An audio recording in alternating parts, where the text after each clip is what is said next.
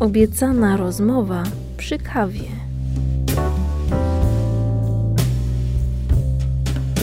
Słuchasz podcastu, który jest zapisem wydarzenia w ramach artystycznych inspiracji Kulturalna Jesień w Łodzi. 20 października gośćmi Agnieszki Janiszewskiej byli Michał Haze oraz Sławomir Fijałkowski, którzy opowiedzieli o kondycji łódzkiej strefy kreatywnej oraz o tym, skąd się biorą pieniądze na kulturę.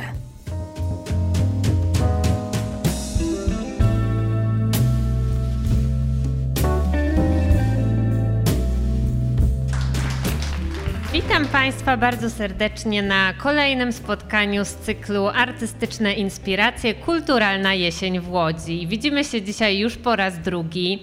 Bardzo się cieszę, że tyle tutaj Państwa przyszło. Naszymi prelegentami e, są Sławomir Fijałkowski, dyrektor Kina Charlie oraz Michał Haze, prezes Fundacji Łódź Arte. Pierwszym prelegentem jest e, Sławomir Fijałkowski. Pozwolę sobie tutaj zerkać na to bio, które otrzymałam, ponieważ jest bardzo treściwe i nie chciałabym niczego zapomnieć. Jest to menadżer i animator kultury, założyciel Kina Charlie, magister kulturoznawstwa i filmoznawstwa na Uniwersytecie Łódzkim. E, bardzo związany z naszą tutaj Łódzką Akademią, ponieważ jest absolwentem VIP oraz członkiem Rady Uczelni właściciel agencji wydarzeń artystycznych ProCinema, założyciel Stowarzyszenia Łódź Filmowa oraz Fundacji Miasto Kultury, członek Stowarzyszenia Kina Polskie, Stowarzyszenia Kin Studyjnych, Fundacji ulicy Piotrkowskiej, Forum Polskich Festiwali Filmowych oraz kapituły Łódzkiej Alei Gwiazd. Do najważniejszych projektów należy Forum Kina Europejskiego, które nazywa się Synergia, czy też konkurs polskiej piosenki filmowej Kamerton.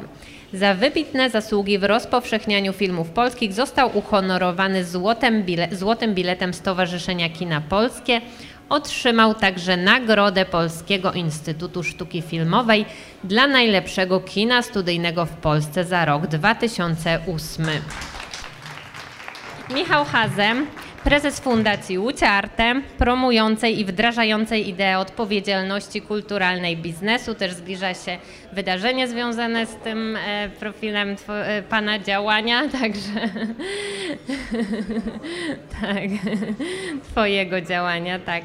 E, przedsiębiorca, wieloletni członek zarządu i prezes Łódzkiej Izby Przemysłowo handlowej. Natomiast to bio jest trochę krótsze, ale myślę, że na temat samej Fundacji Uciarte powiedzieć można dużo i jeszcze tylko wspomnę tak ze swojego doświadczenia, że no, ja jestem beneficjentką tej fundacji dlatego też jestem bardzo wdzięczna osobiście Michałowi i, i bardzo chętnie mówię o Waszych projektach, gdyż dzięki temu, że E, współpracowaliście w sprawie e, wydania Wody Księżycowej. Myślę, że ta książka tak szybko została wydana.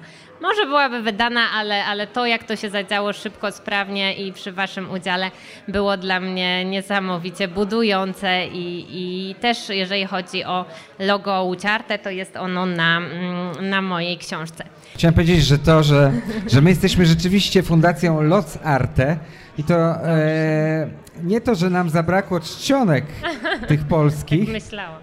tylko nawiązujemy do tej tradycji Lodzermesza, mhm. takiego dawnego, który wspierał wiele rzeczy w Łodzi i my jako przedsiębiorcy też chcemy robić, także jesteśmy fundacją Lozart. Myślę, że, mm, że tyle wystarczy, jeżeli chodzi o moje przedstawienie panów i dalej już przekażę głos, zaczynając od takiego pytania, no zaczynamy zawsze od początku, czyli jakbyście mogli panowie odwołać się do początków swoich działań, trochę powiedzieć może więcej ponad to, co ja tutaj z tych bio e, byłam w stanie wyłuskać. Jak to się zaczęło? Jak to jest prowadzić kino Charlie, tak znaną markę w Łodzi. Zacznijmy od pana Sławomira. Witam Państwa bardzo serdecznie.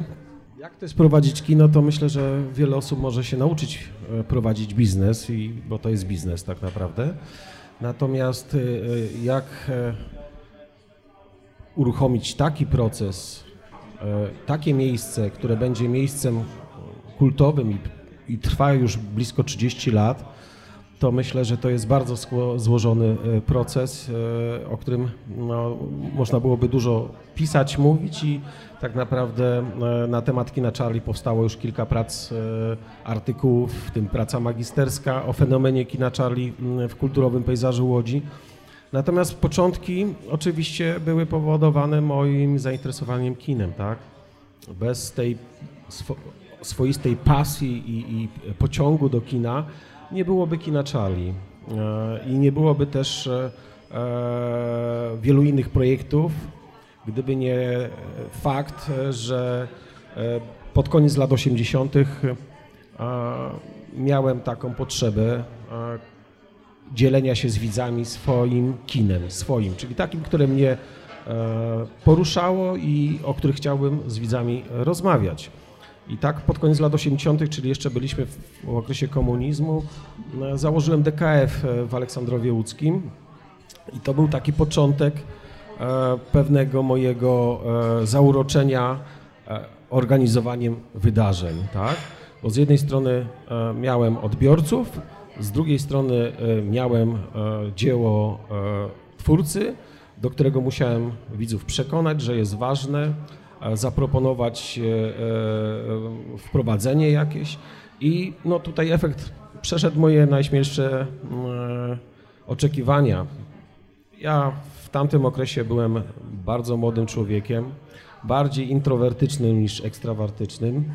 Byłem poetą, pisałem wiersze, wygrywałem konkursy i potrzebowałem tak naprawdę odskoczni od swojej wewnętrznego e, takiego e, bycia ze sobą, czyli wyjście do widzów, tak? Ponieważ moja pasja to kino, którym się, za, którym się zawsze e, interesowałem, więc to był początek e, dyskusyjnego klubu filmowego, który założyłem w Aleksandrowie. Bardzo szybko, e, można powiedzieć, awansowałem, stałem się członkiem dyskusyjnego klubu filmowego Prexer. Może Państwo nie znacie, ale w swoim czasie to były dwa najważniejsze kluby filmowe w Polsce. To był Sami Swoi na Politechnice i DKF Prexer pod egidą Uniwersytetu Łódzkiego, tak naprawdę na Pomorskiej. Potem w tym miejscu była e, przez moment kino Cytryna. E, I DKF Prexer tak naprawdę nie tyle e, rozbudził moją pasję i miłość do kina, ale tak naprawdę zaczął e, systematyzować, bo ja w tym czasie byłem też i studentem filmoznawstwa, ale zaczął też mi e, jakby dostarczać wielu kontaktów, tak? Wiedziałem, gdzie można i w jaki sposób zorganizować film. To nie był okres jeszcze taki, bym powiedział, oczywisty, ponieważ e, to były początki tak naprawdę naszej prywatnej dystrybucji kinowej. I, a dyskusyjne kluby filmowe tak naprawdę były E, bardzo w ścisłej współpracy z ambasadami, instytutami kulturalnymi, Goethe Institute, ambasada niemiecka, British Council, który było wtedy bardzo aktywne na niszy, e, na niwie właśnie filmowej chociażby, e, ale też i ambasada amerykańska, żeby nie było, tak? I to, co było najpiękniejsze w tamtej przygodzie, to nie było rzeczy niemożliwych tak? I to były e, w dyskusyjnych klubach filmowych działy się takie rzeczy, które nie mogły się często dziać w kinach oficjalnych, chyba że raz w roku były tak zwane konfrontacje filmowe i te konfrontacje były takim e, e, elementem dopuszczenia widzów do takich filmów, których potem nie można było obejrzeć w kinie Bergmana, Felliniego, bo takie filmy również były prezentowane na konfrontacjach, które potem nawet po prostu nie wchodziły do dystrybucji filmowej. Więc e, ja przeszedłem tą ścieżkę e, taką od samego początku, czyli animator kultury, e, wolontariusz, tak, bo byłem wolontariuszem, robiłem to, bym powiedział, bezinteresownie. Potem byłem pracownikiem dyskusyjnego klubu filmowego. Potem bardzo szybko biznes mnie wciągnął w swoją, do swoje działania i w ten sposób zarządzałem już nie tylko DKF-em, ale, e, czy, czy nie pracowałem w DKF-ie, ale zarządzałem już siecią kin. E, może te kina już Państwu nic nie mówią, ale to było e, kino Stoki, było na Stokach, kino 1 Maja, kino Wolność, kino Luna w Zgierzu i to była ta sieć, którą zarządzałem, tak? Potem bardzo szybko znowu awansowałem do elity, można powiedzieć już pierwszych kiniarzy prywatnych w Polsce.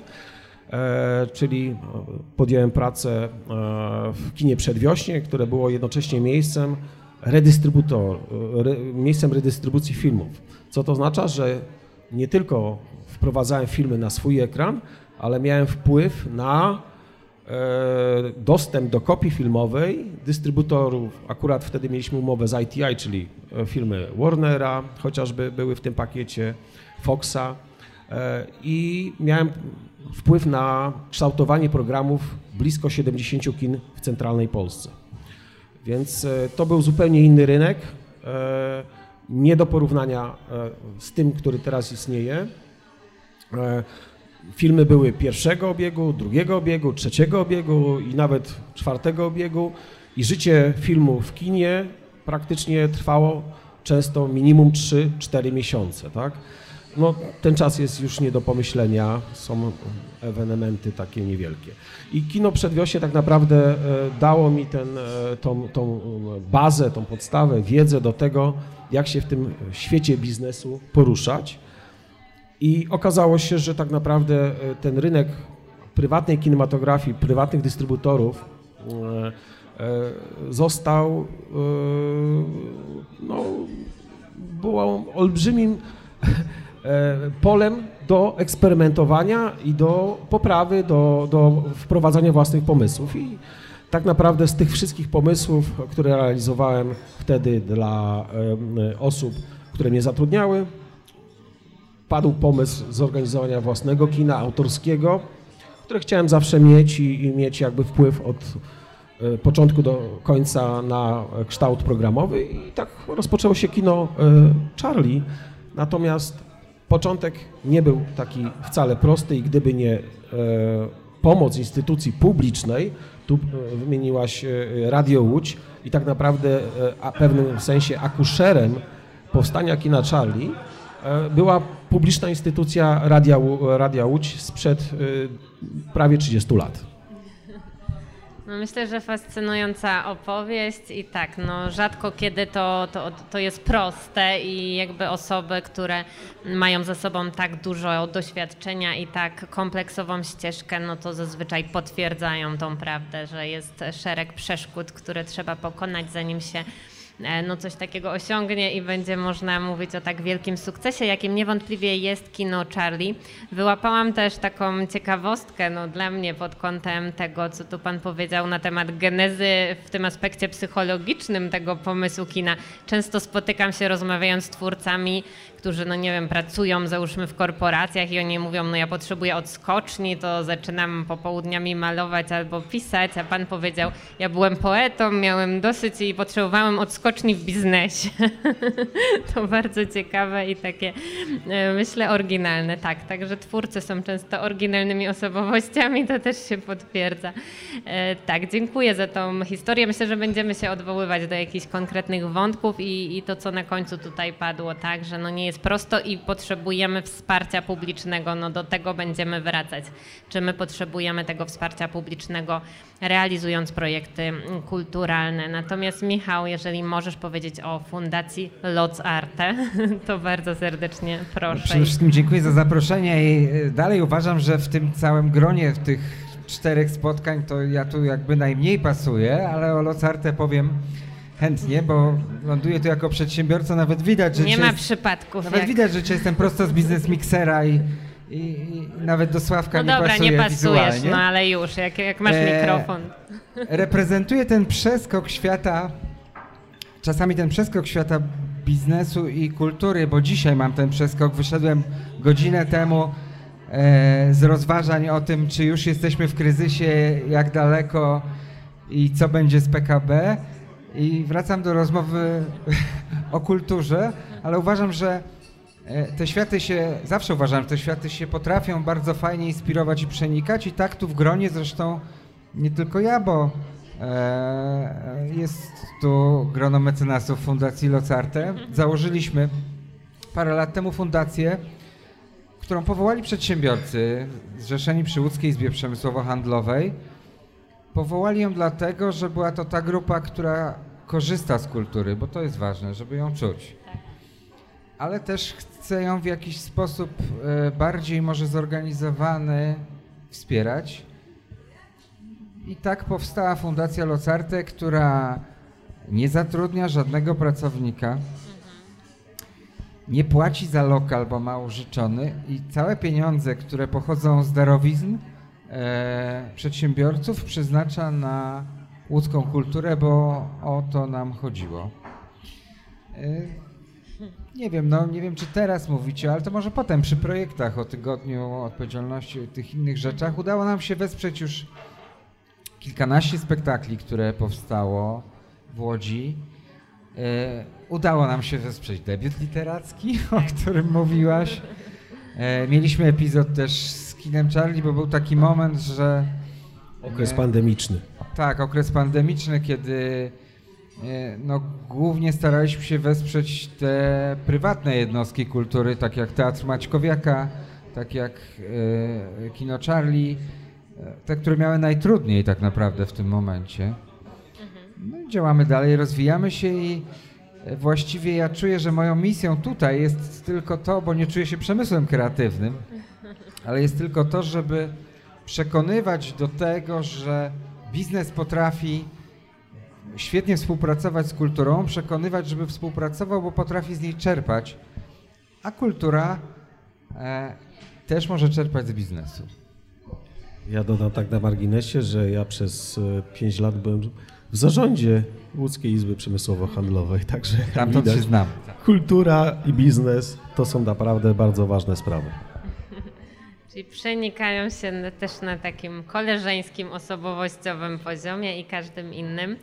E, tak, dziękuję Ci za tą historię. Ja myślę, że warto mówić o tej fundacji i podkreślać, jak się należy ją czytać i generalnie ją promować, bo, bo myślę, że takich, takich miejsc, stowarzyszeń, instytucji nie jest dużo. I to, co powiedziałeś, że tu nie pasujesz, to myślę, że jest wręcz przeciwnie. I to, co ja tu jak e, panów postrzegam, to No, miałem nadzieję, że zaprzeczysz. No i no na szczęście przyszło mi to do głowy. I chciałam to zrobić dlatego, że no tak, z jednej strony, mm, no z jednej strony jesteśmy tu wszyscy coś wiemy na pewno o kulturze, w tym sensie, że wy pomagacie jako Loc Arte właśnie twórcom, artystom, no więc rozmawiacie z tymi ludźmi, prawda? Tak jak rozumiem, ja kiedyś przyszłam, takich osób aplikujących o jakąś pomoc e, jest więcej. No Kino Charlie, no jakby jesteście troszeczkę rzeczywiście po dwóch mm, przeciwnych biegunach, no bo rozumiem, że do kina, do pana Sławomira oczywiście nie bezpośrednio, ale można przyjść i kupić bilet, tak? Ni- y, Żadna, nie jesteśmy w żaden sposób wspierani Tak. y, w sposób systemowy. Nasze działania e, utrzymujemy tylko wyłącznie ze sprzedaży biletów. Mhm. No właśnie, więc możemy iść do kina, wyjąć portfel, zakupić bilet i obejrzeć jeden z wielu ciekawych, niszowych, alternatywnych filmów. No do Michała możemy przyjść i powiedzieć, słuchaj, ja potrzebuję wsparcia, bo na przykład chcę nakręcić film. Więc myślę, że to jest bardzo ciekawe i komplementarny tutaj taki układ i, i, i właśnie dobrze, że jesteś Michał też. Podkreślę. Ja to teraz sobie przypominam, że historia wcześniejsza przed Lotarte to rzeczywiście było wsparcie przez Mikomax produkcji filmowej, która no zresztą premierę miała Charlie, w no. Charlie. No. No więc wszystko się zgadza i prowadzi do, do finału tej rozmowy w Obiecane Kafe. E, No więc ja, zacznijmy od tego, znaczy już zaczęliśmy, ale jakby pociągnijmy wątek, czy kultura potrzebuje tego wsparcia, no bo mogłabym tak trochę przewrotnie i, i, być może będąc takim adwokatem diabła, no bo ja oczywiście jestem przedstawicielką, osobą, która działa, jakoś funkcjonuje w tym obszarze kulturalnym, próbuje pisać powieści i jakoś sobie radzić z ich wydaniem. Mm, No ale czy, czy, czy to jest taka zasada jakaś żelazna, że jeżeli chce się działać w kulturze czy sztuce, to od razu z założenia wiadomo, że ktoś będzie musiał mnie czy jakąś firmę, tego typu markę wspierać? Czy to nie jest tak, że można by powiedzieć, no okej, jeżeli ty się decydujesz na taką drogę, jeżeli chcesz być załóżmy pisarką, no to musisz pisać takie książki, które ludzie będą kupować i, i nikt przecież nie ma obowiązku, no już naprawdę siebie tutaj stawiam w takiego roli, e, tak jak powiedziałam, odwróconej, ale e, no, czy, czy, czy faktycznie ktoś ma czy to obowiązek, czy powinien wspierać artystów, wspierać takie przemysły i dlaczego i jak wy to panowie widzicie? Jeżeli mogę zabrać jako pierwszy głos, to mogę powiedzieć, że e, absolutnie rolą instytucji publicznych jest pomaganie młodym, zdolnym artystom, twórcom, animatorom, e, wskazywanie im kierunku ruchu czy pomoc w, każdym względzie. E, nie zawsze to jest efektywne, nie zawsze to się udaje, tak jakby sobie twórca tego życzył, e, ale ma zawsze alternat- powinien mieć zawsze alternatywę, tak? Ważnym jest, żeby kultura tak naprawdę e, z, e, dla, była otwarta i różnorodna. E, z jednej strony ja, ale też, żeby auto, ci twórcy, którzy przychodzą, czy poszukują pomocy, mieli różne źródła, tak? Z jednej strony to przede wszystkim jest podstawowe źródło, to jest źródło publiczne. Czy to będzie Dom Kultury, czy Pałac Młodzieży, czy nie wiem, stypendium ministra, pani prezydent i tak dalej, i tak dalej. Jest wiele źródeł wsparcia dla kultury. Oczywiście e, to, co jest najważniejsze, to trzeba się czymś popisać, czyli mieć jakąś pasję, jakiś talent, tak? Albo chcą się coś zrobić i do tego nakłonić innych. Nie wiem, wydać tomik wierszy, literaturę, narysować obraz, zorganizować wystawę, tak? I tutaj w pierwszym e, rzędzie stoją instytucje publiczne. E, ale pamiętajmy, że jest szereg instytucji prywatnych, prywatnych instytucji kultury i taką instytucją zawsze się czułem jako kinoczali i taką misję miałem, żeby wspierać młodych debiutantów, wyciągać na światło dzienne, e, dawać im szansę, pomoc, wskazywać kierunek, ponieważ ja jako miejsce publiczne nie jestem tylko od tego, żeby wyciągać od widzów pieniądze, ale zwrócić w sposób e, właściwy ten e, twój, ten ekwiwalent zaufania ze strony widzów, tak? E, oczywiście można to robić na różne sposoby. Z jednej strony to są czysto, powiedzmy, gesty, czysto takie, dajemy miejsce, dajemy salę za darmo, użyczamy, przekazujemy, nie wiem, informacje na swoim fanpage'u, ale też to są e, czasem działania, które wymagają nakładów inwestycyjnych. O ile instytucje publiczne, e, ale nie, też w rozumieniu nie tylko, bo ja akurat reprezentuję Radę Uczelni Uniwersytetu Łódzkiego, ale też instytucje związane z uczelniami, które zawsze miały bardzo duży wpływ na kulturę w Łodzi.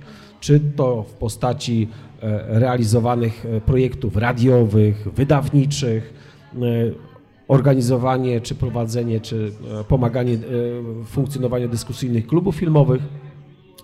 O tyle te prywatne instytucje e, kultury zazwyczaj są oczywiście w mniejszości, ale są gdzieś otoczone również instytucjami, które mają określony swój statut, cel i w ten sposób tworzą się stowarzyszenia, fundacje, które wspierają określone e, działania nie tylko w obszarze kultury, ale każdym działaniu e, w, w obszarze e, funkcjonowania naszego społeczeństwa. Ten model tak został jakby skonstruowany, że, że często osoba prywatna nie ma wielkiego pola manewru pomóc takiej młodej osobie czy talentowi, gdyby nie stała za nim organizacja non-profit, e, która mogłaby wystąpić z wnioskiem i tak dalej. E, pamiętajmy, że, że wiele domów kultury też zbudowało wokół siebie e, wianuszek współpracujących instytucji, NGO-sów, dzięki którym ta ilość projektów dedykowanych mogła być rozwijać się i być coraz większa, tak? I mogła mieć w pewnym sensie swojego opiekuna, tak? E, pamiętajmy, że niewiele jest takich instytucji w, Łodzi, e, które funkcjonowały na niwie jakby prywatnej. E, troszeczkę inaczej to w zupełności wygląda w Krakowie, w Warszawie, w Trójmieście i tak dalej, i tak dalej, ale cieszymy się z każdej, która jest. I bardzo nam przykro, kiedy jakakolwiek instytucja, prywatna instytucja musi ulec likwidacji. Ja bardzo żałuję, że, że Galeria e, Atlas Sztuki Andrzeja Walczaka przestała istnieć. Mam nadzieję, że w którymś momencie narodzi się w innym miejscu, ale to dla rynku sztuki, a Łódź jest też miastem postrzeganym jako miasto awangardy, tak? jedno z największych muzeów sztuki mamy kolekcji współczesnej. Jest bardzo ważne, żeby też promować e, nie tylko młodych e, twórców, ale tych, których chcemy promować poza Łodzią. Nie wiem, chociażby grupę Łódź Kaliskan, która obchodzi 40-lecie. Tak? I takich przykładów mamy bardzo dużo. Pamiętajmy, że to rynek sztuki też jest bardzo ważny z punktu widzenia kulturotwórczego, ale też i biznesowego. Tak? A żeby móc e, nakłonić biznes do sprzedania, to trzeba taką osobę wypromować. Tak? Ja to robię e, na swoim odcinku, czyli kino, kinematografia, filmy, tak? E, e, daje szansę młodym debiutantom, którzy u mnie czasem zaczynają, czasem pokazują swoje filmy amatorskie, a potem stają się profesjonalistami. Miło mi jest, kiedy po kilku latach ktoś odbiera nagrodę w kinie Charlie i, i, i, e, ze wzruszeniem opowiada o tym, że wychowało, to kino go wychowało, że on tutaj przysyłał swoje pierwsze próby amatorskie, a teraz odbiera nagrodę już dla absolwenta chociażby szkoły filmowej. To jest coś, co jest e, dla mnie osobiście bardzo istotne. Czyli tak naprawdę ta moja praca ma sens, bo nie jest nakierowana tylko na branie, ale też i nadawanie. I my jako instytucja kultury, jako hub kultury, jako strefa kina Charlie staramy się jak najwięcej oddać, czy przekazać, czy dać. To, że mamy większe możliwości, e, kontakty, no to tylko ułatwia e, innym to dawanie też, potem oddawanie nawet przyszłości. No to była ta część na pewno inspiracyjna, artystyczna inspiracja. Ja się poczułam zainspirowana, że można, że są różne źródła możliwości i, i generalnie idea, jak zrozumiałam, jest jednoznacznie określona. Tak należy wspierać kulturę artystów, jedynie co, no to trzeba mocno się wykazać i na pewno konkurencja jest duża, no to jest osobny wątek, natomiast no jest to też oczywiste, jeżeli ktoś ma zainwestować w artystę, w młodego twórcę, może w jakiś startup, no to, to musi być to mm, rozwojowe, tak? Musi być duży potencjał takiego, takiej inicjatywy.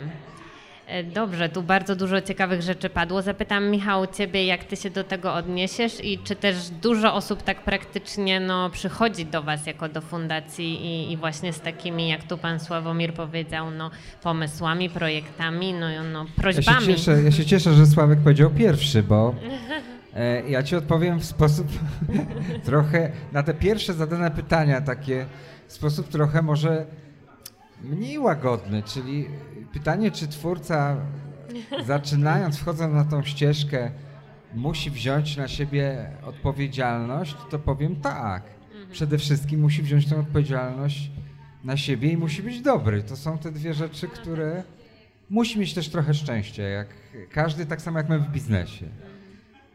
Druga w tej gradacji jest, i świetnie, że to tu wybrzmiało, jest e, pewna misja e, różnego rodzaju instytucji do tego powołanych, które powinny tę kulturę wspierać, wyłuskiwać te perełki, etc.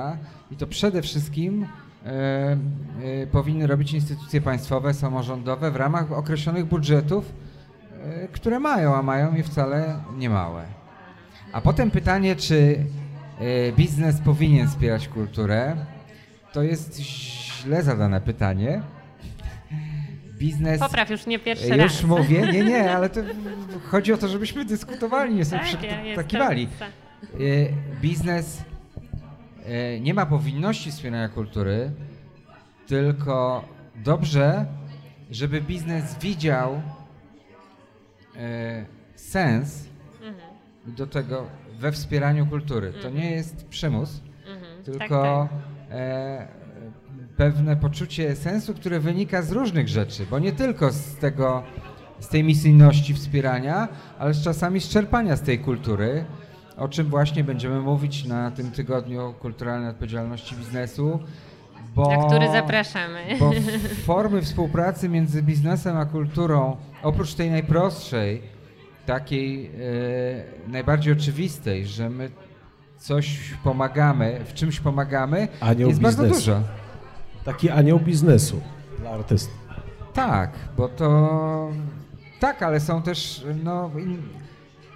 Powiem przykład. E, Chcemy zaprosić w trakcie, w ogóle to dobrze, zareklamuję, 14-18 listopada. Gorąco Państwa zapraszam na cały cykl wydarzeń. E, Już wkrótce opublikujemy stronę Tygodnia Odpowiedzialności Kulturalnej Biznesu, tak jak jest skrót, czyli TOKB, www.tokb.pl. Strona powinna pojawić się już w ten weekend, być może nawet jutro wieczorem. Ale już na Facebooku, prawda? Na Można Facebooku już o znaleźć. tym mówimy, ale do czego zmierzam? Tam jest dużo wydarzeń, ale chcę Wam dać przykład. E, Będą warsztaty dla biznesu dedykowane głównie e, osobom pracującym w HR-ze, w eventach, w dużych korporacjach. Warsztaty z teatrem Chorea, który pokaże, jak technikami teatralnymi, pracą z grupą można e, robić w inny sposób zajęcia team buildingowe poprzez teatr. O co chodzi? O to, żeby przekonać biznes, że robiąc event albo szkolenie dla, e, dla własnych pracowników, mogę skorzystać z kultury. I tu nie mówimy wtedy o.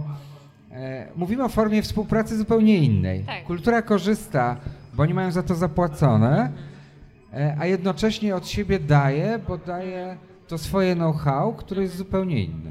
No tak, to rzeczywiście jest e, taki pewien inny aspekt, bo to nie jest e, takie podejście, ja tworzę powieść taką, jak ja czuję i prawda, pomóżcie mi, bo jest dobra, bo wierzę i, i może też inni uwierzą, to Ale jest... to też jest jedno Mhm. e, z podejść, bo z fundacji głównie te środki no jasne. e, Mhm. idą w ten sposób, czyli wybieramy projekty kulturalne, w których widzimy jakiś potencjał.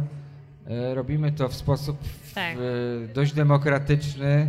A teraz twoje pytanie, czy przy, Tak, czy jest dużo- dużo, takich aplikantów, kandydatów? Mm, Jest sporo. No trudno mi powiedzieć, czy, czy to jest dużo, czy mało. My Jakie jest doświadczenie fundacji? Bo to myślę jest dość unikatowa ta, ta wasza instytucja naprawdę, bo tak jak tu powiedzieliście, że no głównie to są instytucje publiczne. I tak, oczywiście, słyszeliśmy, też rozmawialiśmy na spotkaniu tu e, na temat literatury, są różne granty, nie wiem, z ministerstwa, na pewno to samo jest na film i, i tak dalej, no ale co innego właśnie grupa przedsiębiorców w Łodzi, która się zrzuca, tak kolokwialnie mówiąc, Myślę, ileś- że nie jesteśmy w ogóle jedyni, bo różnego rodzaju tego Tak, właśnie. i- typu idee funkcjonowały.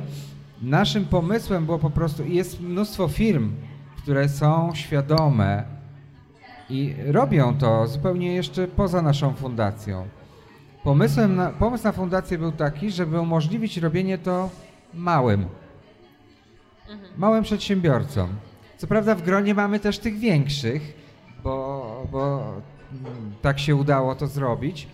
Natomiast e, duży przedsiębiorca jest w stanie, no nie wiem, w tym roku BNB Paribas uratowało festiwal e,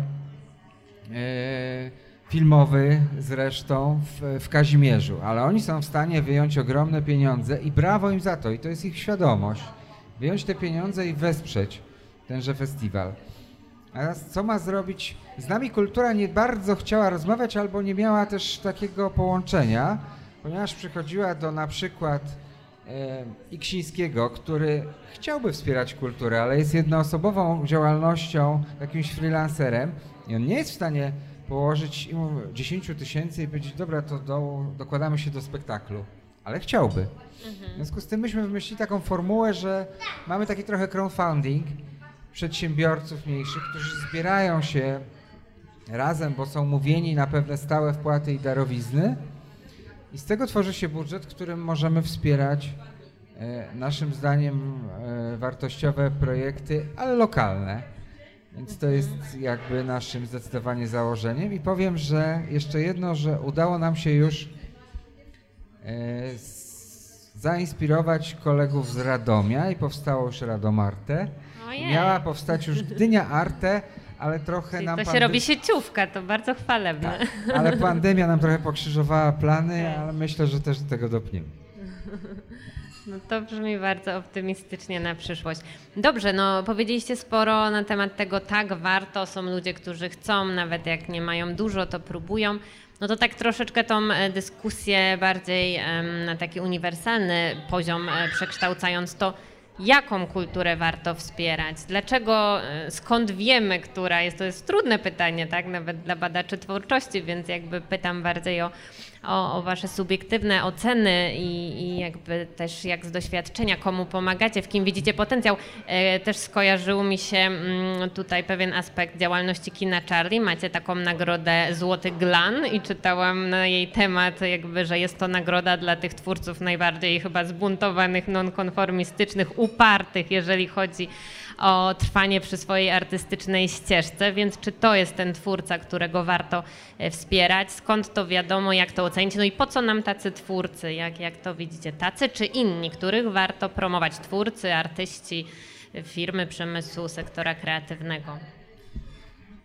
Ja myślę, że pytanie to jest tak naprawdę jedno. No, przede wszystkim twórca musi mieć potrzebę czyli przyjść, poszukać, tak? Musi być zdeterminowany. My nie stoimy na ulicy jako Kino Charlie albo fundacja i mówi, słuchajcie, mamy dla was e, okazję, możecie się u nas wypromować i tak dalej. To raczej twórca nas znajduje, szukając dla siebie, e, dla swojej pracy jakiejś, jakiegoś postępu, jakiegoś progresu, że chce, nie wiem, wystawić, zrealizować. E, wielu twórców tak naprawdę e, to są osoby, które szukają w różnych miejscach, tak? I szukają w miejscach publicznych, szukają w miejscach prywatnych, których jest bardzo niewiele. E, starają się o sponsoring dla swoich działań, starają się o mecenasa, tak? Nie zawsze to się udaje, i, ale ci najbardziej wytrwali, e, im się udaje, tak? Czasem oni przychodzą jeszcze jako amatorzy, nie wiem, Piotrka Pasiewicza, to na pewno już teraz znacie, wykształcony już po Akademiach Sztuk Pięknych, ale kiedyś był zwykłym takim graficiarzem, tak, ale zdeterminowany w swojej pasji tworzenia i pierwsze wystawy, które miał, które dały mu impuls do tego, żeby e, e, pokazywać się gdzieś dalej, gdzieś dalej, potem jednak e, przejść ten kurs wykształcenia w tym kierunku. E, wielu twórców tak naprawdę nie wie do końca, czy będą wielkimi, czy małymi twórcami, ale mają w sobie tą determinację tworzenia. E, ja sobie przypominam e, takiego twórcę, który u nas był prezentowany na festiwalu Off Jak Gorąco, taki festiwal kina niezależnego, który żeśmy w swoim czasie organizowali i tam zgłaszali się twórcy wideo, tak? Nagrywali swoje amatorskie produkcje na VHS-ach jeszcze, na, o jak SVHS to już było bardzo dużo, tak? Nie było jeszcze kamer cyfrowych. E, I tam oczywiście to był bardzo silny ruch jeszcze taki przedkomórkowy, tak? Teraz już wszyscy mają komórkę i można, można powiedzieć, że mają studio w aparacie e, komórkowym w swoim smartfonie, ale wtedy ludzie faktycznie musieli coś wykonać więcej, czyli musieli tak naprawdę zdobyć tą kamerę, bo to nie było takie dostępne, e, zorganizować ten plan zdjęciowy i tak dalej. I oni potem e, te swoje firmy w, w tamtym czasie, czyli lata 90. i początek lat 2000, bardzo dużo było i do tej pory zresztą niektóre z nich się ostały, festiwale filmów amatorskich, filmów wideo 5 minut, 10 minut, 15, różnie były na, nazywane. E, Relanium było chociażby taki festiwal przez Kinocytyna organizowany, tak, właśnie dla tego środowiska. I e, e, pamiętam kiedyś e, e, Filip Bajon, e, który przewodniczył, przewodniczył temu jury akurat na tym festiwalu, miał do wyboru ilość twórców, e, którzy zgłosili swoje filmy, ale jeden z tych ciekawych twórców e, e, no, przedstawił taką propozycję, która bardzo wszystkich zaintrygowała, mimo że była amatorska, ale widać było tam pasję tworzenia i jakąś historię, jakąś opowieść, tak? I, i, I, pamiętam, Filip mówi tak, słuchajcie, no to jest tak młody, zdeterminowany człowiek, nagrodźmy go, bo jak my go nie nagrodzimy na tym festiwalu, to już go nikt nie nagrodzi. No, okazało się, że ten młody, zdeterminowany człowiek to był Bodo Cox, który e, potem, idąc za ciosem tej nagrody na OFF jak gorąco, dostał kilkadziesiąt innych nagród za, za, za ten sam film. E, otworzył, można powiedzieć, e, taką skarbonkę i w sumie stał się absolwentem szkoły filmowej i robi profesjonalne filmy. Także cała jakby szansa, czy, czy, czy, czy my jesteśmy odpowiedzialni za tego człowieka na samym początku, jak on się do nas zgłosi. Tak? A potem on jest tak naprawdę za siebie, my dajemy mu szansę. Fundacja mu daje szansę, Kino Charlie daje szansę. Przez to tworzymy wiele narzędzi do promowania poprzez e, obszar wystawienniczy, poprzez mm, organizowanie przeglądów, konkursów, festiwali itd., tak itd., tak żeby oni mogli się pojawić. Pamiętajcie, że tak naprawdę Forum Kina Europejskiego było jednym z pierwszych festiwali, który kładł nacisk na debiutantów, tak? I to, e, bo dla nas zawsze uważaliśmy, że to, co najciekawsze w kulturze, e, to jest ta świeża krew, to świeże spojrzenie, w tej rzeczywistości, która się ciągle permanentnie zmienia i żeby nadążyć za tym e, zmieniającym się kalejdos, jak w kalejdoskopie e, e, trendach cywilizacyjnych, to tak naprawdę trzeba obserwować młodych ludzi, tak? Potem ci młodzi ludzie stają się gwiazdami, wielkimi twórcami i oni zawsze z nami mają kontakt. To jest też ta siła pewnej relacji, budowania więzi wielopokoleniowego, tak? To, że się przyjaźnimy z Leszkiem Dawidem i, i paronoma, kilkudziesięcioma innymi twórcami, którzy mają jakby do nas szacunek za to, że dzięki nam się też tak naprawdę stali tymi filmowcami. I to jest jakby ta kontynuacja e, w wypadku kina Charlie. Tak, dla mnie to bardzo ciekawe. Piszę doktorat na temat przymusu tworzenia, który rozumiem w taki sposób wewnętrznej potrzeby do tego, żeby produkować jakieś dzieła artystyczne. Trochę się spodziewałam może odpowiedzi na zasadzie, no potrzebujemy, czy podobają nam się twórcy, którzy może tu później pod koniec pan powiedział, mają świeże spojrzenie, są w takim albo innym stylu, oferują coś nowego. Natomiast padła odpowiedź przymus w sensie wytrwałości i uporu do tego, aby tą pomoc uzyskać. To mówimy o takich osobach, które są kompletnie tak. jakby nowe, mhm. świeżynki, które po prostu szukają dla siebie ujścia swojej, swojej ekspresji twórczej i szukają miejsca, które e, może skanalizować jakby w kontakcie z publicznością ich, tak? tak Ale tak. oczywiście my mamy swoje typy, mamy swoje, e, e, swoje zainteresowania i to, że w Łodzi można było po raz pierwszy obejrzeć filmy Pedro Almodovara, to był nas, mm. nasz osobisty wybór, zafascynowanie chociażby wtedy nieznany w Polsce twórcą, który teraz jest powszechnie lubiany i szanowany. Tak, natomiast właśnie ta pasja nie tylko do tworzenia, ale też do pokazywania swoich do dzieł. Dzielenia tak? się, do, tak. do dzielenia się, do pukania do kolejnych drzwi, do uporu, do tego, żeby zostać zauważonym. Myślę, że tak, że można się zainspirować to, tym, tą wypowiedzią, która teraz e, padła, bo, bo padła z ust osoby doświadczonej w kulturze i, i tak, nie, nie, nie, nie warto się za łatwo zniechęcać. No, świeże spojrzenie, talent i, i, i tak, no, trzeba coś mieć do zaoferowania, ale trzeba też mieć pęd do tego, żeby to się przebiło. No czyli cóż, cecha przebojowość, myślę, taką można tutaj e, wyłuskać z, tego, z tej osobowości twórcy, która nam się tutaj jawi. Michał, czy chciałbyś się do tej odpowiedzi Dla mnie bardziej e, pasja w tym, co robi, niż przebojowość, bo Aha, no właśnie, twórcy właśnie. bywają różni i to nie chodzi o to, jest że konflikt, łatwiej dobrze. ma... Być może, nie wiem, być może łatwiej ma ten, który jest bardziej przebojowy, ale wcale niekoniecznie. Ja po drugiej stronie cenię pasję i przekonanie do tego, że dzieło, które wydarzenie, nie wiem, to co chcę zrealizować, e, jest Y, naprawdę moje i robię to z pasją. Jestem przekonany, że to jest dobre. Teraz, czy druga strona, bo było pytanie, jakie rzeczy wspieramy, no też trochę przy tego typu Właśnie, działal... Dlaczego woda księżycowa? Nie, przez żartu. tą pasję i przez właśnie takie, yy, no bo sama wiesz, że nie wiedzieliśmy jak ta książka, mieliśmy jej fragment i mieliśmy twoje przekonanie do tego, co ty chcesz robić, osiągnąć, usiedliśmy i powiedzieliśmy, dobrze, jest debiut, y, jest łódzki, jest e, osoba, która bardzo chce i się temu poświęca, no to pomóżmy, spróbujmy. No jeszcze przecież się tak dobrze czytało na pewno. Ale wtedy, jak podejmowaliśmy decyzję, to mieliśmy dwie strony, fragment to dopiero, więc... Chcieliście łódzkie wątki, no więc tak, tak skompilowałam tak, tak, to, co tak, tak. No to nas też, tak, to nas też przekonało, że były e, łódzkie wątki, ale też łódzki artysta. Ale mm. tu są dwie rzeczy, bo przy tego typu działalności jak nasza, to wydaje mi się, że trzeba po prostu, e, że wybiera się takie rzeczy, które się lubi. To też jest. Oczywiście. Mhm. E, Subiektywne. Coś takiego zupełnie subiektywnego, bo no to jest też pewien luksus. My nie musimy e, urządzać konkursów przetargów. i przetargów, tylko możemy sobie podjąć decyzję, że tak to chcemy wesprzeć. I e, staramy się e, to dzielić między wydarzenia, które uważamy, że warto, żeby powstały, że trzeba im być może trochę pomóc, lub ludzi.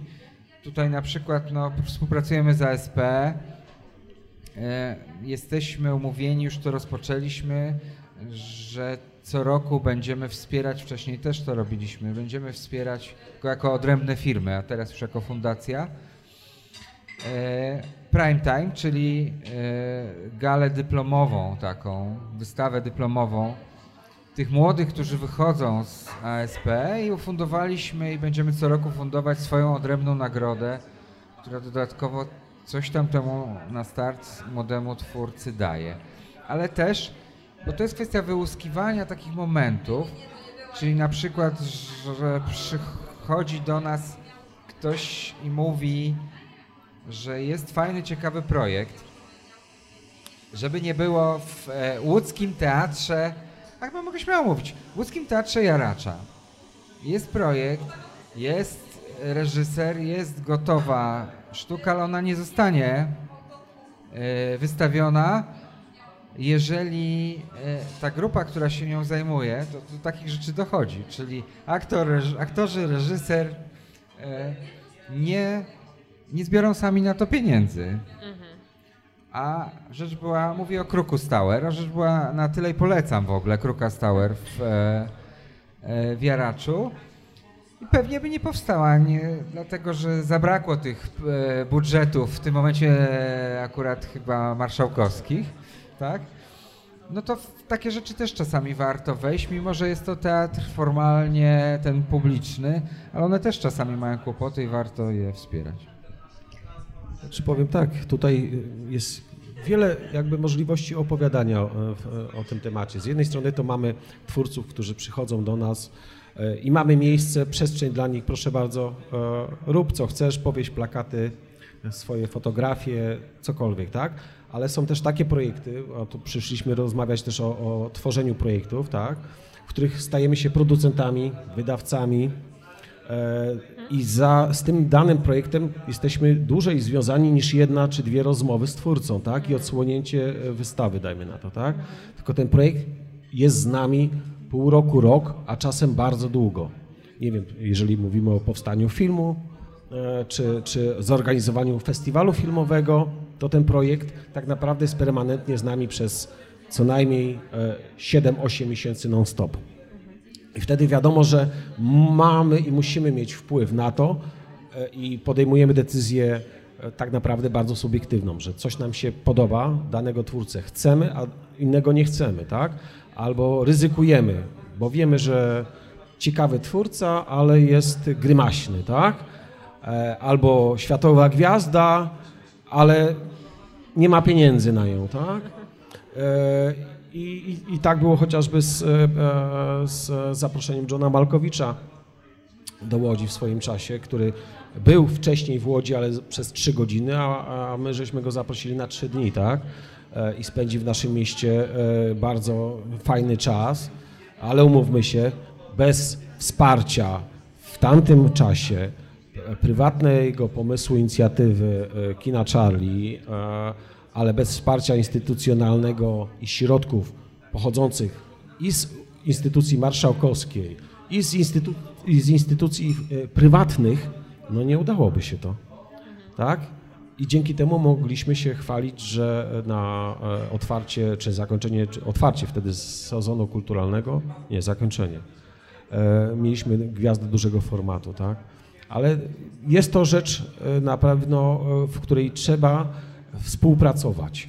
I bez tej współpracy e, a nie traktowanej w sposób taki, bym powiedział, że konkurencja dla siebie, tak? Bo umówmy się, ja nie jestem konkurencją dla żadnej instytucji miejskiej, samorządowej, w żaden sposób. Jedynie z czym możemy konkurować, to z czasem reakcji, odpowiedzi, tak?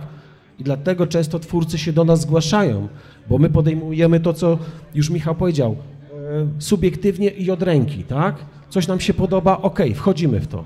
A dla wielu instytucji publicznych e, to jest proces weryfikowania, pisania wniosków, czasem po pół roku, tak?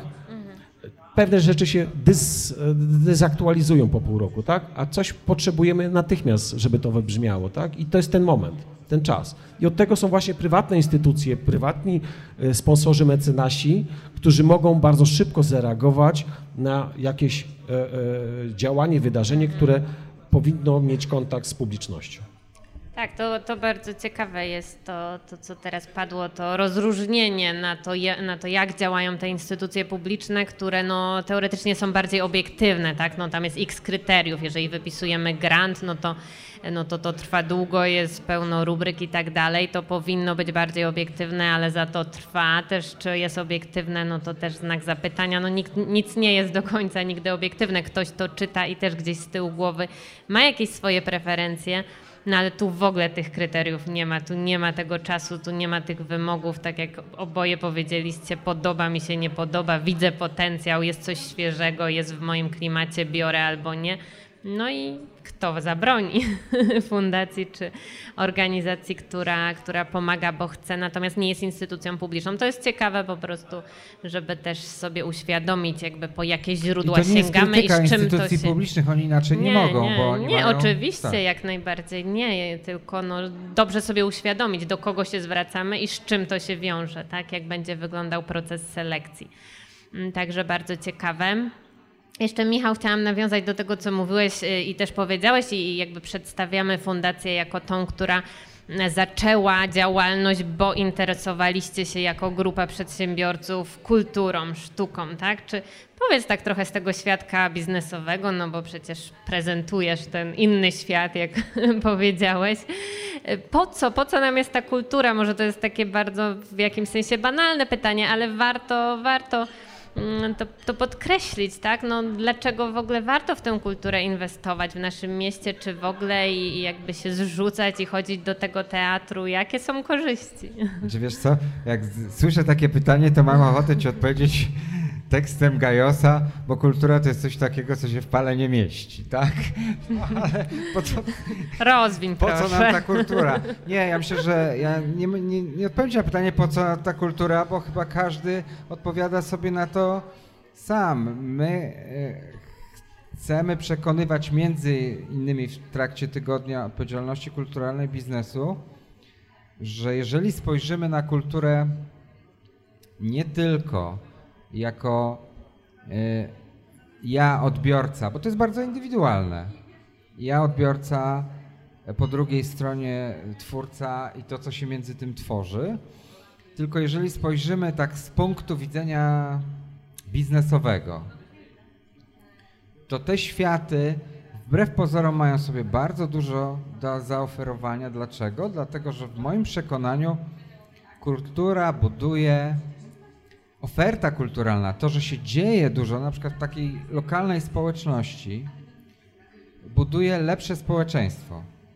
Społeczeństwo bardziej kreatywne, społeczeństwo myślące, bo kultura zmusza do myślenia i tak dalej, i tak dalej. Co to znaczy lepsze społeczeństwo? To znaczy lepsi pracownicy, to znaczy lepsi klienci. I wracamy no jeżeli... do sedna biznesu, ale, tak? Ale oczywiście. Nie, to bardzo ja specjalnie ciekawe. to tak pokazuję, tak, tak, bo tak. to nie znaczy, że to jest jedyna motywacja, ale mówię o tym, że jeżeli chcemy patrzeć szerzej. Tak, tak, jasne. E, to, to, są ci sami ludzie, którzy To potem... są ci sami ludzie, to rozwijanie takich rzeczy mało. To jest wtedy y, społeczeństwo mniej podatne na manipulacje mhm. na przykład i tak dalej, i tak dalej, i tak dalej. To świadome, mądrzejsze Kultura buduje, świadoma kultura buduje społeczeństwo obywatelskie, to trzeba sobie jasno powiedzieć. To jest e, tak naprawdę Społeczeństwo postawa. obywatelskie jest dobre dla biznesu, prowadzonego w sposób otwarty na zasadach rynkowych. Nie mówię Aha, dla biznesu. Jasne, tak. To bardzo inspirujące. Ja, kolejną taką może inspirację, popatrzmy, e, jak kultura wpływa na otoczenie, tak? Mhm. E, ale też na zwiększenie obrotów dla biznesu, bo jeżeli mamy festiwal międzynarodowy, ale jakikolwiek festiwal, który ściąga turystów do naszego miasta, e, czy to festiwal komiksu, czy jakiś koncert, to mówimy, że o, nie ma miejsc w hotelach, prawda? Ci ludzie gdzieś muszą się zakwaterować. Piotrkowska żyje, o to nam chodziło, tak? Więc e, bardzo wyraźny wpływ kultury, czy rozrywki i kultury, bo to, to często są ze sobą bardzo e, pojęcia zbieżne, e, ma wpływ na biznes. Więc to jest potrzebne. Z drugiej strony patrzymy na kulturę jako przejaw zmiany mentalności ludzkiej, tak? Podam taki przykład e, przystanków pomalowanych e, w różne ikoniczne e, malarstwo polskie w Sieradzkim, tak? Na pewno znacie te projekty, które Agata Oleg-Oleksiak jako pierwsza kiedyś zaszydełkowała w Świętokrzyskim taki przystanek, który był zjawiskowy, wszyscy przyjeżdżali i się zachwycali przyjeżdżały telewizje, w tym brytyjskie i tak dalej. Zresztą ja akurat ją bardzo miłe wspominam, ponieważ wspólnie zrealizowaliśmy szydełkowaną lokomotywę na rynku e, w manufakturze, którą obejrzało ponad 4 miliony ludzi. Ale ostatnio spotkałem e, się z kuzynką e, i, mówi, i ją pytam, a jak tam te przystanki, które są tak pięknie pomalowane w Sieradzkim? Wyobraź sobie, że wszystkie inne są demelowane, a te nie. To znaczy, że kultura, jeżeli coś jest ładnie zaprojektowane, tak samo jak każda przestrzeń miejska jest czysta, zadbana, to ludzie o to dbają, tak? Czyli jednak mają no, jednak potrzebę wyższego rzędu, e, e, żeby to nie zginęło, zniknęło, tak? Ja powiem ze swojej autopsji, jak była końcówka lat 80. i mieliśmy jeszcze u siebie wojska rosyjskie, jeszcze e, nie było wolnej Polski, Zawsze marzyłem o tym, żeby być w Europie. E, zawsze marzyłem o tym, żeby po prostu być bliżej Zachodu. I kultura stanowiła taki element, który najszybciej nas mógł do, tej, do tego Zachodu zbliżyć, tak? Mhm. Ponieważ ona, e, kultura była, no, wszędzie wszyscy rozumieją, jeżeli coś się komuś podoba, czy, e, czy to w zakresie literatury, czy malarstwa, czy produkcji filmowej, to jak najbardziej jest to coś, co najszybciej nas przybliża do zachodu. E, I zawsze mi się wydawało, że e, chcę się zajmować kinem, tworzyć wydarzenia filmowe, żeby po prostu stać się bardziej zachodnim, czy, czy mhm. przybliżyć się do zachodu, do tej mentalności, do potrzeby bycia osobą kulturalną, wykształconą, osobą, która chce się która chce budować relacje z innymi, uśmiechać się do innych. No, niestety po tych 30 latach troszeczkę zmieniliśmy e, kierunek i to mi się naprawdę bardzo nie podoba, bo to nie jest dobre dla kultury, co się dzieje e, w Polsce. E, to jest wręcz szkodliwe, bo widzę, że ci młodzi ludzie, którzy się dzięki Erasmusom jakby zetchnęli z kulturą zachodnią, nie wiem, belgijską, francuską. Oczywiście tam są też jakieś minusy, oni chcą tam wracać, a nawet chcą pozostać i to jest ten problem, e, że gdzieś czują się e, bardziej bezpiecznie i bardziej komfortowo niż u nas. Mhm. Tak, natomiast no, to, co od Was padło, myślę, jest bardzo budujące i tak, ja wręcz zobaczyłam taki tu krąg wyobraźni, jak to się przenika, ten świat biznesu i świat kultury, tak, i że to jest jedno i to samo, inwestując w jedno, automatycznie inwestujemy w drugie, tak, czyli jeżeli... Ja przepraszam, Sławek powiedział o bardzo ważnej rzeczy tutaj, bardzo czyli wielu. o tym, że e, kultura jest miastotwórcza. Mm -hmm, bo to tak, tak, tak, tak, trzeba jak najbardziej. W, w, w, powiedzieć.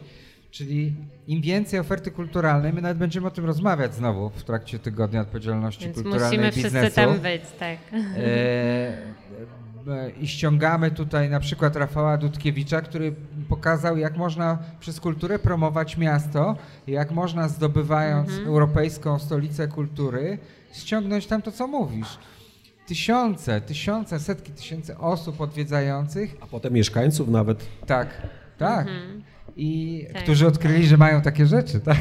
Tak, tak, tak? I w ten sposób też e, jakby napędzać przy okazji biznes. Chociaż ja, nie, żebym nie został źle zrozumiany, Biznes w sensie, że to powoduje, że wszystkim nam jest lepiej. O.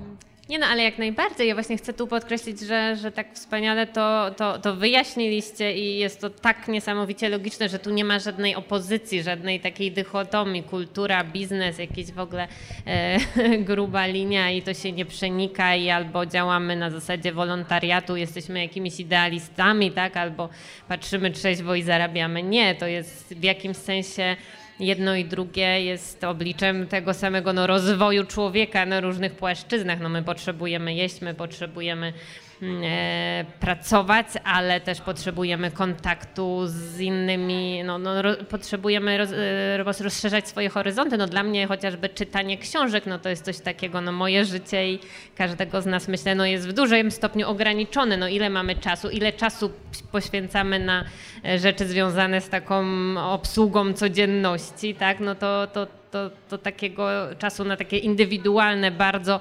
zróżnicowane doświadczenia nie jest tak dużo, a czytając książki można być w ilu światach e, różnych i kolorowych i rozwijających, więc oczywiście i to, to, to wspaniale, że to tak wypłynęło i myślę, że warto to powtórzyć, że absolutnie to nie jest, że tylko biznes albo tylko kultura, tylko oba to są aspekty tego samego jakby rozwoju człowieka i, i tak, no jak najbardziej miasto twórcze, no to co powiedział e, tu pan Sławek, że, mm, że chociażby to, mamy festiwal, mamy pełne hotele, mamy gości w restauracjach i może też w kinie e, i po prostu się dzieje i nie będziemy może spadać na kolejne tam pozycje w rankingach różnych, kiedy, kiedy też zainwestujemy w kulturę, prawda? Znaczy to chodzi o jeszcze jedno, tu e, dwa tygodnie temu padł padło, że e, zresztą takie, że Łódź się znowu tam podali dane, że Łódź się znowu wyludnia, tak? Tak, tak. tak. Te dane nie do końca, bo ja szybko sobie Jest. posprawdzałem, jak to tam Tak. wygląda i na przykład e,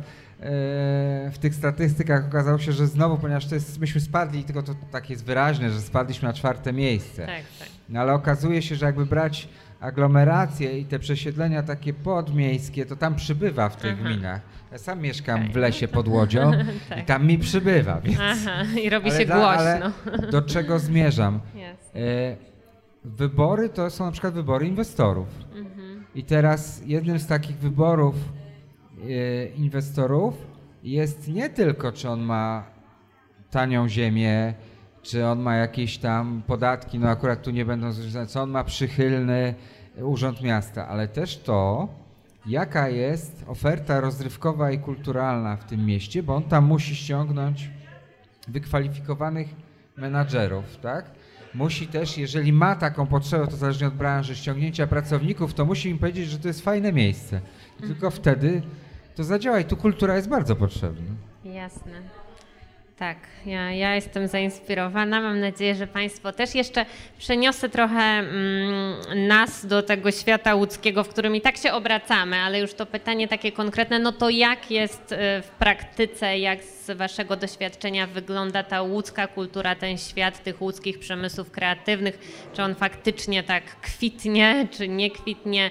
Czy jest dobrze, czy jest źle, czy, czy jest ta pomoc z instytucji publicznych, cokolwiek byście nie chcieli tutaj złapać, którykolwiek wąt, z wątków, ale lokalnych, tak? Jak, jak, jak, jak z tą łodzią, jak ona kreuje?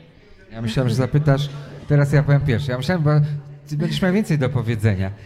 Ja myślałem, że ty zapytasz, czy rzeczywiście jest tak źle, bo łodzianie mają taką, mm, coraz może mniej, ale mają taką Nie chciałam tendencję do narzekania i kultura się w tym mieści, bo to jest takie porównywanie się na przykład z Ja tylko Warszawą. powiem tak z prywatnego doświadczenia, moja siostra się przeprowadziła do Warszawy i zaczęło w jej słowniku funkcjonować takie określenie jak łódzki mindset i nie jest to komplement, także dokładnie E, nie możemy się porównywać z ofertą kulturalną ze stolicą Mhm. e, i to pewnie i to funkcjonuje wszędzie, nie tylko u nas. Natomiast ta, z mojego punktu widzenia, jeśli się rzeczywiście chce, to naprawdę w Łodzi jest w czym wybierać. Jeśli Robimy co możemy. naprawdę jest w czym wybierać. Panowie na pewno. Nie, nie, to jest kwestia takiego troszeczkę w głowie, bo jak ja Mhm. miałem takie rozmowy z kimś, ja mówię, słuchaj, to, to, tamto się, no ale no, siedzi w domu, on nigdzie nie idzie, bo nie ma na co. No to Może ja ujmę w ten sposób. Jak, jaki jest koń, każdy widzi. E, przypomnijmy sobie, co było z przemysłem filmowym w Łodzi, gdzie decyzje polityczne o przeprowadzeniu, a nawet wręcz był zamach e, chociażby na przeprowadzenie wyższej szkoły do, do, do Warszawy, tak, wpływają na potem kolejne decyzje. E, Łódź w tym kontekście zawsze cierpiała. Tu bliskość Warszawy niestety nie pomagała i nie pomaga. Z drugiej strony, e, w jaki sposób tworzymy tą kulturę? No, zaczynając od budżetu, tak? Czyli tak naprawdę e, ustawiamy ważność kultury w budżecie danego miasta.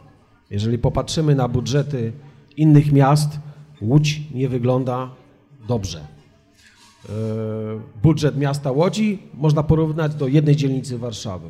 I też masz odpowiedź na to, dlaczego tam może coś być lepiej. Z kolejnej strony, i tych stron jest bardzo dużo, i tu myślę, że to, taką dyskusję można rozpocząć, i ona tak naprawdę trwa.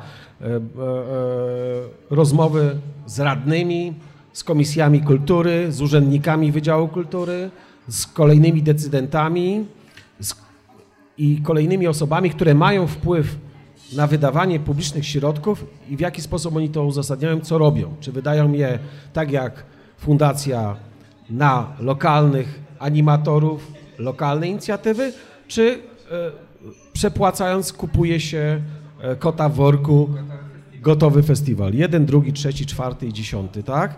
I potem narzekamy, że a nie wyszło, nie wyszło, tak? E, brak tutaj tak naprawdę zaufania do wewnętrznego rynku osób, które tutaj z determinacją pracują i chcą pracować na to miasto z sukcesami e, powinni być wspierane. Ale to już są indywidualne decyzje. Czasem brakuje, tak jak ktoś powiedział, strategii, czasem brakuje wyobraźni, czasem brakuje e, e, osób, które by powiedziały, że a dlaczego można inaczej. E, czasem brakuje, e, żeby było tak naprawdę super, to co nam chodzi po głowie, synergii, tak? Współpracy między instytucjami samorządowymi na każdym szczeblu, między biznesem właśnie, NGO-sami.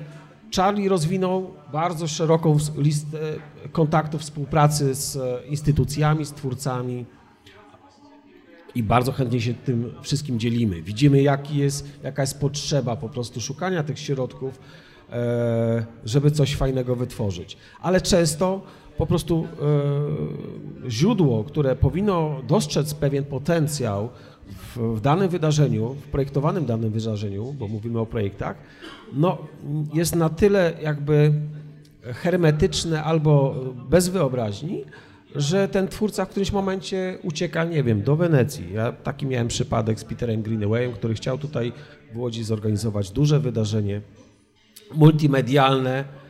To byłoby coś naprawdę na dużą skalę ogólnopolską, tak jak się jeździmy, zachwycamy do Krakowa na wystawy, do Torunia nawet, czy do Warszawy. E, ludzie mogliby do nas przyjeżdżać. No ale no nie udało się, mimo że wszyscy chcieli, tak? I fabryka e, e, sztuki chciała i wszyscy chcieli, gdzieś zabrakło tego, tej decyzji, kropki na D, tak? No i półtora roku, dwa lata później Peter Greenaway tą wystawę zrobił w Wenecji, więc czasem szkoda, bo ten potencjał gdzieś jest, jak my go nie uchwycimy e, i go nie zatrzymamy albo nie spróbujemy pomóc, no to nie wszyscy są tacy cierpliwi.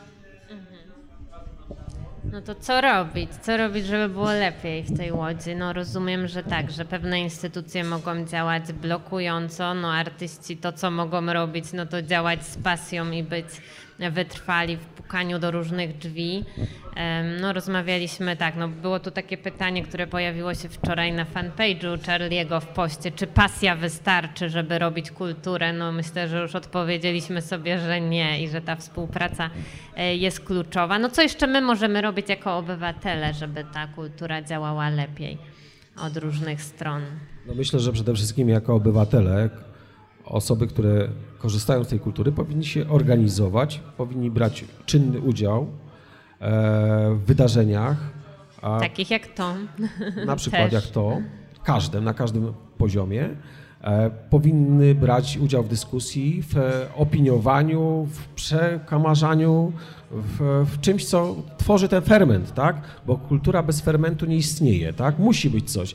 Ja pamiętam, że kiedyś jako młody kiniarz i były różne pomysły, jak wypromować film, to e, jedno z takich haseł, zróbmy skandal, tak? No tak. Na przykład, takie na, naj, najprostsze działanie, tak, żeby po prostu ludzie o tym usłyszeli. Czasem sam film sam z siebie wywoływał skandal, bo no, nie wiem, ksiądz jak wchodził do kina Cytryna e, w, w latach 90., no to e, temat przyciągał widzów, tak? E, skandalem było to, że na konfrontacjach w 90, tam 86 roku kobieta przeczytała film, była pierwszym lektorem, tak? I ludzie przychodzili na to, żeby posłuchać kobiecy głos. Pamiętajcie, zobaczcie, jak się czasy zmieniły, jak się świat zmienił, tak? Mamy już mi tu, tak? Oblali e, Gwiazdę Polańskiego e, na Piotrkowskiej, tak? E, mamy wiele różnych rzeczy dobrych, niedobrych, ale musimy o tej kulturze rozmawiać, musimy tak naprawdę być otwarci na tą kulturę, różnorodność, tak? Nie zamykać się na to, co się dzieje na świecie. A kultura właśnie to umożliwia. Ona jest przekaźnikiem najlepszych tak naprawdę trendów, emocji na świecie, tak? Dlaczego chcieliśmy organizować festiwale, ponieważ tak jak kiedyś raz w roku konfrontacje, poprzez film mogliśmy tak naprawdę pokazywać to, co jest najciekawsze, najistotniejsze, nie wiem, związane z ruchami nie tylko mitu, ale też wcześniej LGBT i tak dalej, i tak dalej. Rzeczy, które powinny do widzów dotrzeć, o których powinniśmy rozmawiać w sposób kulturalny, a nie tylko potem, jak to się mówi, brać się za łby.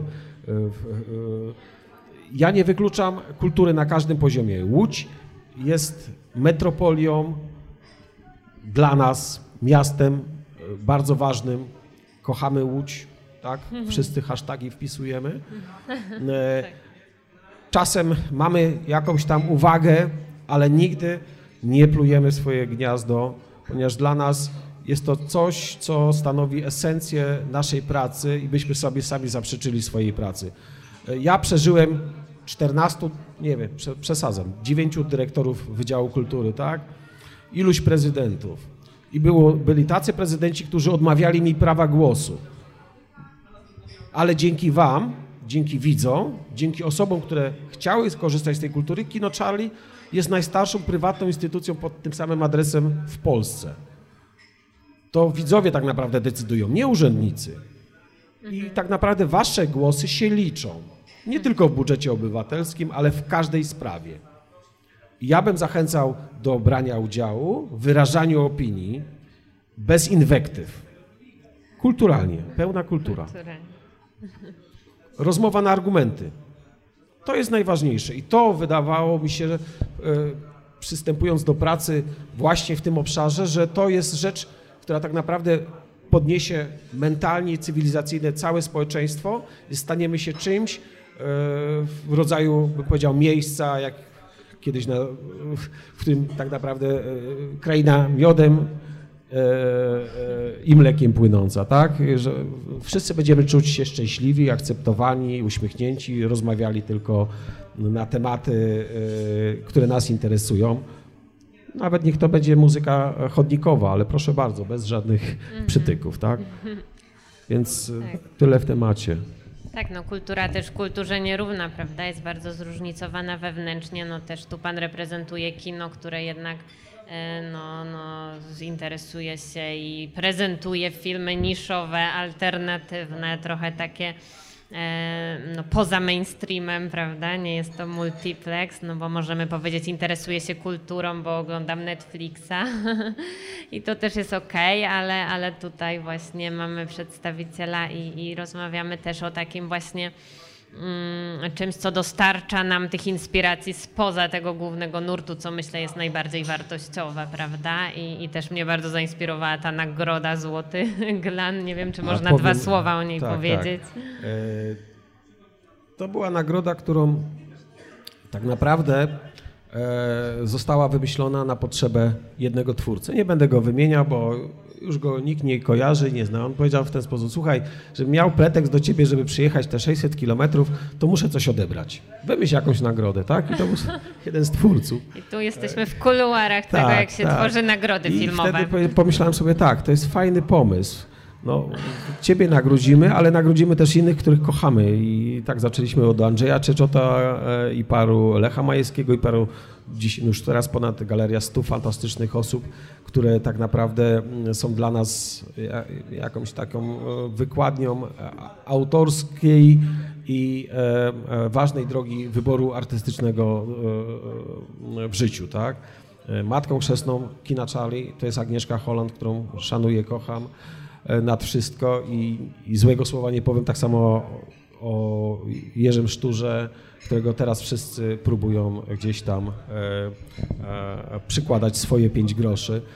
Uważam, że to jest kompletnie niepotrzebne. Trzeba patrzeć przez pryzmat osoby, twórczości. Jeżeli ktoś się chce zajmować plotkowaniem, to proszę bardzo, ale to w zaciszu domowym. No niestety internet ma to do siebie, że no wszyscy teraz próbują być jak to się mówi, sędziami e, kogoś innego, tak? E, natomiast e, trzeba naprawdę patrzeć na kulturę jako element, bym powiedział, budowania, podnoszenia, tak jak w biznesie ktoś się uczy, przechodzi kolejne kursy, żeby podnosić kwalifikacje, to kultura podnosi nam kwalifikacje mentalne, osobowościowe, aspiracyjne, no, tworzy po prostu zupełnie inny, e, e, e, jakby inną perspektywę dla funkcjonowania osoby w społeczeństwie obywatelskim, tak? Tak, zdecydowanie rozwija osobowość i, i myślę, że że już to wybrzmiało bardzo mocno i jest to zdecydowanie ten aspekt inspiracyjny, na który czekałam, liczyłam i ja go dostałam bardzo dużo. A propos tej synergii, co pan Sławek mówił i, i właśnie tego, żeby uświadamiać obywateli, no to myślę, że takie spotkanie jak to i to, że tu jesteście i słuchacie i, i widzę to zainteresowanie na twarzach, to jest właśnie jeden z przykładów i warto tego robić więcej w przeróżnych formach, żeby właśnie mieć możliwość podzielić się, bo, bo myślę, że, że to jest takie cenne, że możemy się tu spotkać i, i ja się tyle uczę słuchając Was i mam nadzieję, że Wy też i no bo co, no bo jeżeli ktoś jest nowy i dopiero chce się zacząć rozwijać w tej kulturze, dopiero ma pomysł, no to skąd on ma E, brać, e, czerpać e, wiedzę, tak? To, to no, twórczość jest taką specyficzną działką, tu nie ma przepisu, no bo jeżeli coś jest twórcze, to, coś, to nie jest to schematem, nie zostało to opracowane, prawda? Nie mamy żadnej gotowej recepty na to, jak działać, żeby się udało. Otóż mamy ten tytuł spotkania, jak osiągnąć sukces. No, no, no, no nie ma tu przepisu i Ale chyba żaden tak z panów samo, jak nie, nie poda. ma przepisów w biznesie, bo to jest Jasne. taki, e, jak jest coś E, nowego, twórczego, Biznes kreatywnego, kreatywnego, to, to osiągnie sukces. Dokładnie tak, ale też jest e, wiele okoliczności, które e, stoją za tym, że albo się w biznesie udaje, albo w sztuce. Ja przypomnę sobie. No dobrze, to jak osiągnąć Pamiętajmy, że tak naprawdę 50 czy 80% startupów się nie udaje, tak? Ale te 20, które zostaje w biznesie, to stają się właśnie jakimiś meta, Google'ami, Facebookami itd. itp., tak? Więc tak samo jest w kulturze. Podobnie jest w kulturze, tak? tak? Czasem kultura, ktoś może mieć pecha, tak, okoliczności i są takie przykłady, że no, dopiero o, o wybitnym twórcy, artyście wiemy po jego śmierci, Oczywiście tak? I to jest takich... niestety bardzo przykre, że tej osoby już nie możemy mm. zobaczyć, dotknąć, wziąć autograf, porozmawiać, tak? E, I takich przypadków jest, no, no, nie chcę wymieniać, ale jest cała masa, łącznie tak. z produkcjami filmowymi, które e, odkrywamy po 20 latach e, i okazuje się, że one wyprzedzały swój czas, nie wiem, o dekadę. Dlatego te filmy nie były, czy, czy dzieła te nie były jakby rozpoznawalne, czy, czy szeroko znane, tak? Ale to myślę, że dotyczy wszystkiego. Natomiast Ważne jest to, żeby po prostu, e, e, tak jak mamy różnorodny biznes na każdym etapie i IT, i, i mamy mikrofirmy, e, które zajmują się rzemiosłem, tak samo w kultura, żeby była różnorodna, tak?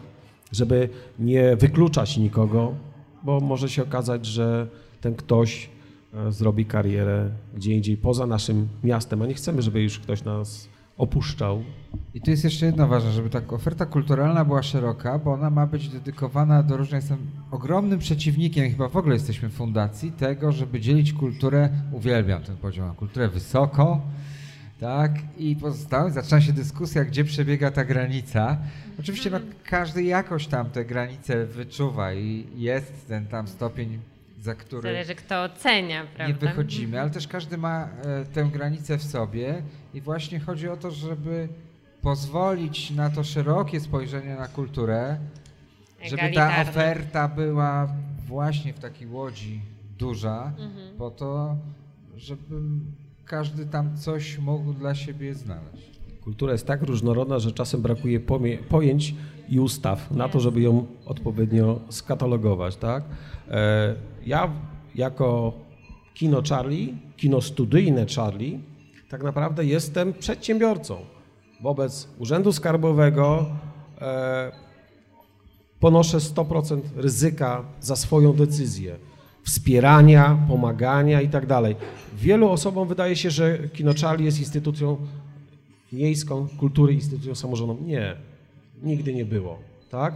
I brakuje na przykład w takim słowniku ustawodawcy również dołożenia kino studyjne, tak? że kino studyjne to nie jest multiplex w takim znaczeniu, jak my to rozumiemy, że to jest jednak miejsce, którym, które jest równie ważne jak instytucja kultury, jak muzeum, jak galeria, ponieważ spełnia określone role i ma swoją misję, chociażby w zakresie edukacji filmowej, edukacji artystycznej, tak jak Kino Charlie, tak? I nie Że- ma popcornu. i nie ma popcornu, tak? Ja nie jestem akurat przeciwnikiem, że, żeby nie było popcornu, aczkolwiek ja sobie kiedyś wymyśliłem to hasło i tak się tego trzymam, aczkolwiek z punktu widzenia biznesu e, wiemy, że multiplexy zarabiają 60% swoich przychodów, to jest Na właśnie popcorn. Na, na popcornie, dokładnie, i na coli. Więc e, można powiedzieć, odej, odjąłem e, od siebie to, co tak mam mało, jeszcze z, tego popcornu, tak? Ale umówmy się, no, trzeba jakiś e, e, charakter mieć. Twórczy zamiennik trzeba. Dokładnie. Także e, ja myślę, że kultura cały czas się rozwija, w- też w znaczeniu takim ustawodawczym, że dostrzegamy pewne zjawiska, tak? W Łodzi mamy przykład czegoś, co pewnie większość Państwa nie słyszało, skłot artystyczny, tak? No, nowe pojęcie, nad którym akurat parasol ochronny y, y, rozłożyło ministerstwo i ten skład w postaci Muzeum Książki zostało uratowane, tak? Dla działań kulturotwórczych, animacji kultury, tak? I widzimy, że kultura to nie jest e, tylko e, e, zjawisko, że mamy jedną instytucję, która się mają, ma tą kulturą zajmować, tak? Że mamy, nie wiem, kiedyś był to Łódzki Dom Kultury, który był centralnym miejscem Potem e, były domy kultury miejskie. Nie wszyscy rozróżniają, kto jest czyj, tak? Że, a dlaczego tu się tak dzieje, a tak się dzieje tak, a dlaczego to jest tu, a to jest tak, tak? E, Bo pamiętajmy, że niestety najbardziej kulturze e, szkodzi partykularne interesy małych grup, wojsko, wąsko pojmowanych interesów politycznych i każdych innych. Nie daj Boże celów. centralizacja decyzji. O, nie daj Boże, tak? No, jeżeli mówimy o centralizacji, to, e, to, to też chyba trzeba było o tym wspomnieć, tak? Co nie było dobrym pomysłem, wielokrotnie artykułowane. e, e, Dlaczego? No ale taka zapadła decyzja. No, zobaczymy co dalej. Tak, ja myślę, że można by tych wątków jeszcze bardzo dużo tutaj eksplorować, bo, bo macie niesamowitą wiedzę, doświadczenie i, i cóż, no ja mogę tylko zebrać to, co zostało powiedziane, a i tak mi się to gdzieś nie uda w całości. No jeżeli chodzi o ten aspekt inspiracji, no to myślę, że co, no warto zaczynać, trzeba być upartym, trzeba być przebojowym, ale równocześnie mieć no, coś unikatowego do zaoferowania i, i ta, ta synergia, to, mm, to kom, ta komplementarność biznesu i kultury jest czymś, co dzisiaj bardzo mocno tutaj było podkreślane i myślę, że warto e, zapamiętać. No myślę, że możemy poświęcić jeszcze chwilę czasu, jeżeli od Was, od Państwa są jakieś pytania, bo no nie, nie będzie już pewnie, no można by tu otworzyć nowe spotkanie na każdy możliwy wątek, bo, bo jest tyle możliwości, ale, ale może jest coś, co faktycznie wymaga dopełnienia. Zapraszam, może trzy pytania, mamy na to przestrzeń. Proszę się zgłaszać, mogę też mikrofon przekazać. Witam panów. Może e, z mojej strony nie tyle pytanie, ale tutaj chciałabym od siebie podziękować panu Sławkowi za kino Charlie. Kiedyś, 22 lata temu, profesor Ewa Nowina-Sroczyńska zaraziła nas kinem i miłością do tego kina, a pan dba o nie. Są wygodne kanapy, cały czas coś nowego pan dobudowuje, przerabia i dzięki, że po prostu to Bardzo kino dziękuję. trwa. Bardzo dziękuję, ale to tak naprawdę siła w Państwa głosach, kupowaniu biletów. Mamy oczywiście pomysł od 16 lat, nazwaliśmy to Strefą Kultury Kinaczali, Hub Kultury, tak, i chcemy to rozwijać. Po 16 latach udało nam się w końcu wyprowadzić Polski Czerwony Krzyż, Miejski Ośrodek Pomocy Społecznej, SLD, ale no przyszła pandemia i ten cały proces znowu gdzieś tam się zatrzymał. Ale cieszymy się, że miasto nam sprzyja w każdej decyzji, chociażby pomału, powoli, ale idziemy do przodu i mam nadzieję, że kiedyś Państwo, mam nadzieję, że na 600-lecia e, miasta Łodzi e, odpalimy chociażby część tego obiektu, który planujemy, który jest ciągle w przebudowie, tak? Czego nie widać do końca na, na górze. Także dziękuję za ten głos. A drugiemu panu, ja chyba odnoszę wrażenie, że z 10 lat temu się y, spotkaliśmy i spotkaliśmy się w galerii sztuki i pan kupował młodą sztukę. Coś tak właśnie myślę. Ja pracowałam wówczas w Desie. A, być może, No, tak. ja pana pamiętam. Dziękuję za No, wsparcie. Ale ma pani pamięć. Mam pamięć. Mam pamięć, a niebawem 16 spotkamy się na aukcji w y, Akademii Sztuk Pięknych.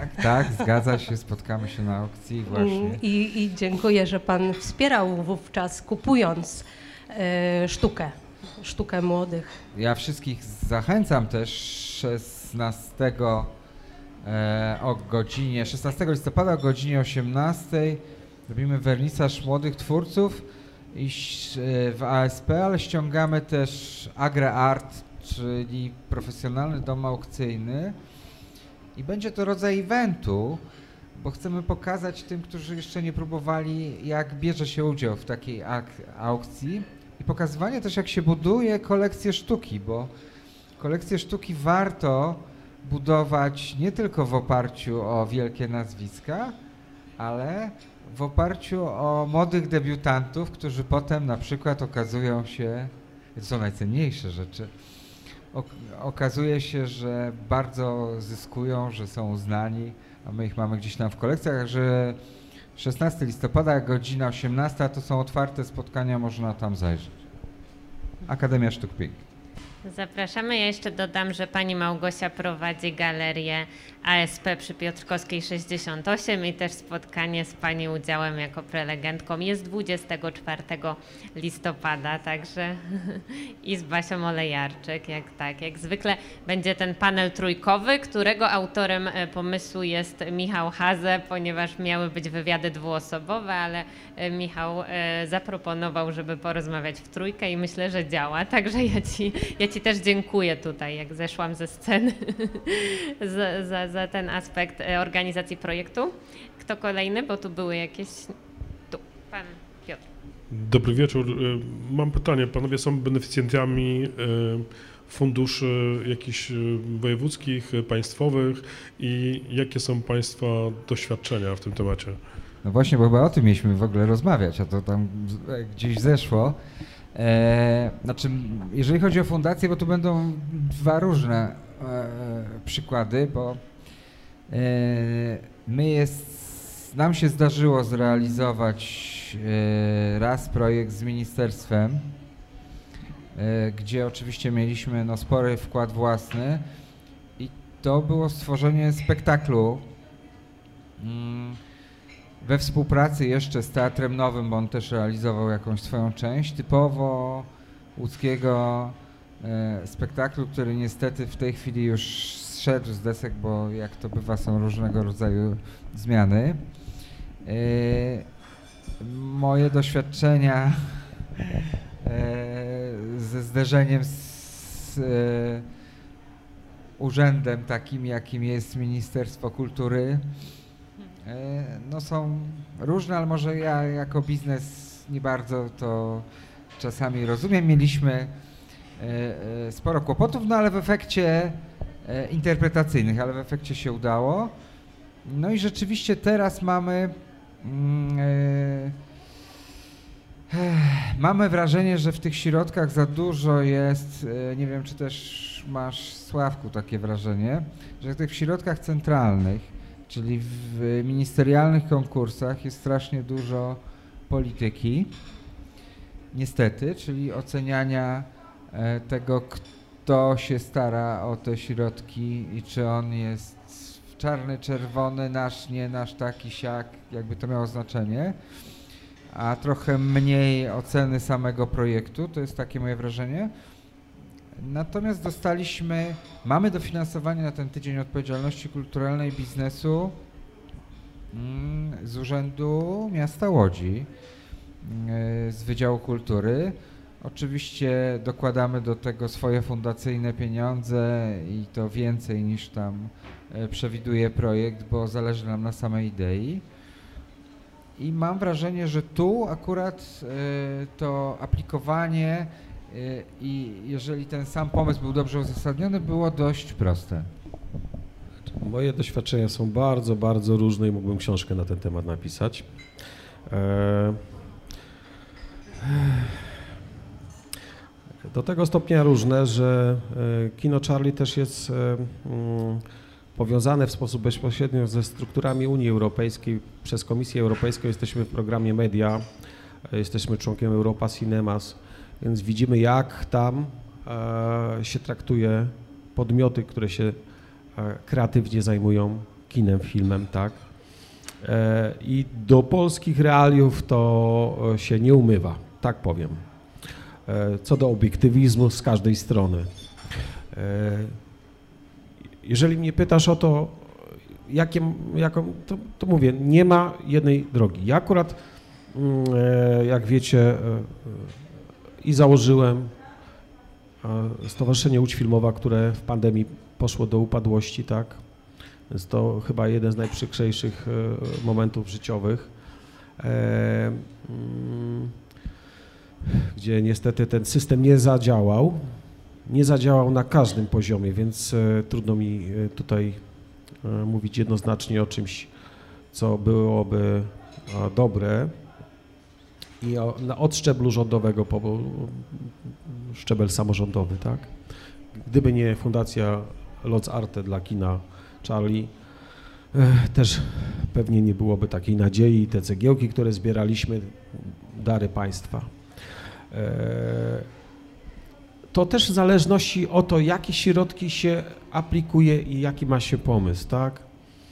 Jeżeli chcesz miliony, no to e, jest to bardzo ciężkie. Chyba, że te miliony pochodzą z Unii Europejskiej, z, pro, z, programów Kreatywna Europa i wtedy tak jak Muzeum, Centralne Muzeum Włókiennictwa i parę innych instytucji, które postawiło na tego konia, e, cieszy się z, z, z tych środków wypłacanych w euro, tak? Bardzo dobrze, że są w euro. E, z drugiej strony mamy e, instytucje, które organizują kon, konkursy, tak? E, I to niestety jest tak grantoza, która, tak, było to pojęcie. Tak, która dotyczy w, w, Polsce poprzez właśnie organizowanie konkursów, które są, nie wiem, w ministerstwie raz w roku, w innych instytucjach potworzyło się strasznie dużo funduszy, e, gdzie też można aplikować. Niektóre są bardzo, jak to się mówi, polityczne, inne bardziej artystyczne. Ministerstwo w tym wszystkim tak naprawdę zachowuje zdrowy balans. E, wbrew pozorom. Jeszcze to też w zależności od y, chociażby konkursu, od działu, tak? Teatr jest najmniej upolityczniony. E, ale to też wszystko zależy od projektu. E, podam taki przykład, że jak upadało mi Stowarzyszenie Łódź Filmowa, któremu nikt nie pomógł, e, nie dostaliśmy tarczy, 15 osób, zatrudnialiśmy po Bożemu ludzi, także zgodnie, jak to się mówi, z, z wytycznymi najlepszymi standardami. Niektóre projekty były już napisane, tak? I te niektóre projekty przełożyliśmy na inny podmiot, NGOs i równie dobrze wygraliśmy te e, konkursy, tak? E, to też jest kwestia regulaminów, zapisów. E, na przykład Urząd Marszałkowski ma bardzo skomplikowany system rozliczania. O ile na przykład Urząd Miasta może, czy ma te, te terminy rozliczenia wniosków, tak? O tyle w Urzędzie Marszałkowskim oni mogą Twój wniosek rozliczać za dwa lata, za trzy lata, ty już możesz nie pamiętać, możesz coś pogubić. Ale wiesz, że to się nie różni niczym od tych biznesowych wniosków, Dokładnie. tam tak samo jest tak. to rozliczane. I to jest duży... Ja byłem nawet w Radzie Pożytku Publicznego w Urzędzie Marszałkowskim, próbowałem coś zrobić, nie dało się. Być może ta skamielina powinna gdzieś decyzyjna e, e, zostać rozwalona. Moich wielu znajomych też próbowało i się poddało, tak? Więc e, są różne instytucje, które się trzymają. Czy one się trzymają inercją swojego aparatu urzędniczego, który jest zachowawczy, czy e, decyzjami aparatu prawnego, który uważa, że po prostu jego jest na, zawsze na wierzchu, tak jak ZUS zawsze ma na wierzchu, tak? musi wygrać z każdym przedsiębiorcą, ale twórcą, tak? A na końcu okazuje się, że płacimy jako NGOs na fundusz świadczeń gwarantowanych, świadczeń gwarantowanych, i nie mamy żadnej jako NGOs gwarancji, że pracownicy e, twoi, moi, kogokolwiek dostaną świadczenia, bo okazuje się, że jest taki przepis, tak? Więc mamy dużo rzeczy do naprawienia w naszym kraju, też od strony ustawowej, prawnym, e, ale powinniśmy ze sobą rozmawiać, a kultura to tylko umożliwia i pomaga, tak? No myślę, że tyle w temacie. Dzięki. A pytał Piotr Trybuchowski z Osolineum, który jak wiem jest mistrzem w pobieraniu grantów, tak mi powiedziałeś, więc dobrze. Było jeszcze trzecie pytanie, tak? Ostatnio już. Y, wiesz co, mnie tutaj zaciekawił ten y, pomysł y, sklasyfikowania, bo tak to zrozumiałem, tych kin studyjnych bo rozumiem, że to by się wiązało z preferencjami podatkowymi zarówno na poziomie gminy, podatek od nieruchomości, być może jakieś zwolnienia tak? E, VAT-u lub inne jakieś preferencje. Ja mówię już o strony takiej strukturalnej, rządowej. Ale czy nie ma tutaj takiego zagrożenia? Ja tak patrzę, bo podejrzewam, że repertuar byłby jakby no, czymś, co sprawia, że nie jesteś multiplexem, tylko kinem studyjnym, czy nie byłoby tutaj zagrożenia, nie wiem, czy masz to rozpisane, jakby to mogła y, wyglądać taka potencjalna ustawa. I drugie pytanie właśnie, czy nie widzisz zagrożenia, że multiplex od razu wszedłby w to, po prostu jakby się pojawiła taka ustawa, nie, chcąc nie ma, spełniać potencjalne kryteria. Nie ma takiej szansy, ponieważ tak, jeżeli mówimy o kla klasyfikacji e, kina studyjnego, to musimy przede wszystkim grać też określone filmy studyjne, tak? 90%, 90% filmów, e, które my gramy i za, są zakwalifikowane jako studyjne, są poza zainteresowaniem multiplexów, bo one nie generują żadnych przychodów, tak? E, to po pierwsze. E, I jest wiele kin w Polsce tradycyjnych, łącznie z kinami samorządowymi, typu, nie wiem, Polonez Kierniewice, które nie chce być kinem studyjnym, ponieważ zainteresowanie jego publiczności jest mainstreamem i on jest jak multiplex, tak? I nie korzysta z, e, ale jest instytucją kultury miejską, tak? Więc wy, wystarczy mu do funkcjonowania, bo ma jakby zagwarantowane wszystkie środki na poprawę jakości tego obiektu i tak dalej. E, mnie dodatkowo jeszcze wiąże jeden aspekt związany z przynależnością do sieci Europa Cinemas czyli muszę wypracowywać repertuar na poziomie 50% repertuaru europejskiego, artystycznego, to głównie e, artystyczne filmy, tak, i narodowego, tak, 50%. Mamy 55%, tak? No, wyobraź sobie, że e, nagle multiplexy by chciały przy tej ilości sali grać e, repertuar artystyczny. Zbankrutowali po, po, po miesiącu. Nie ma takiej szansy. Więc to jest wyzwanie bo to jest logistyka, to jest programowanie. E, to jest bardzo ciężki temat do udźwignięcia. Za tym idą określone profity. ale też określona misja tych miejsc, tak? Edukacja filmowa jest jednym z ważniejszych, organizacja festiwali, e, spotkania z twórcami. Jest wiele aspektów, których multiplexy nie robią, ale zauważmy jedną rzecz. Kiedy my żeśmy to zaczęli robić, jako kina studyjne, czy kina tradycyjne, no mówię o sobie, ale tak naprawdę to jest wiele takich kin jak moje, e, to multiplexy najciekawsze, najlepsze wzorce zaczęły ko kopiować u siebie, tak? Maratony filmowe nie pojawiły się pierwsze w, w multiplexach, NMF-y i tak dalej. One były pierwsze w takich miejscach jak kino Cytryna, kino Charlie, kino e, z, Miejsce w Zakopane i tak dalej.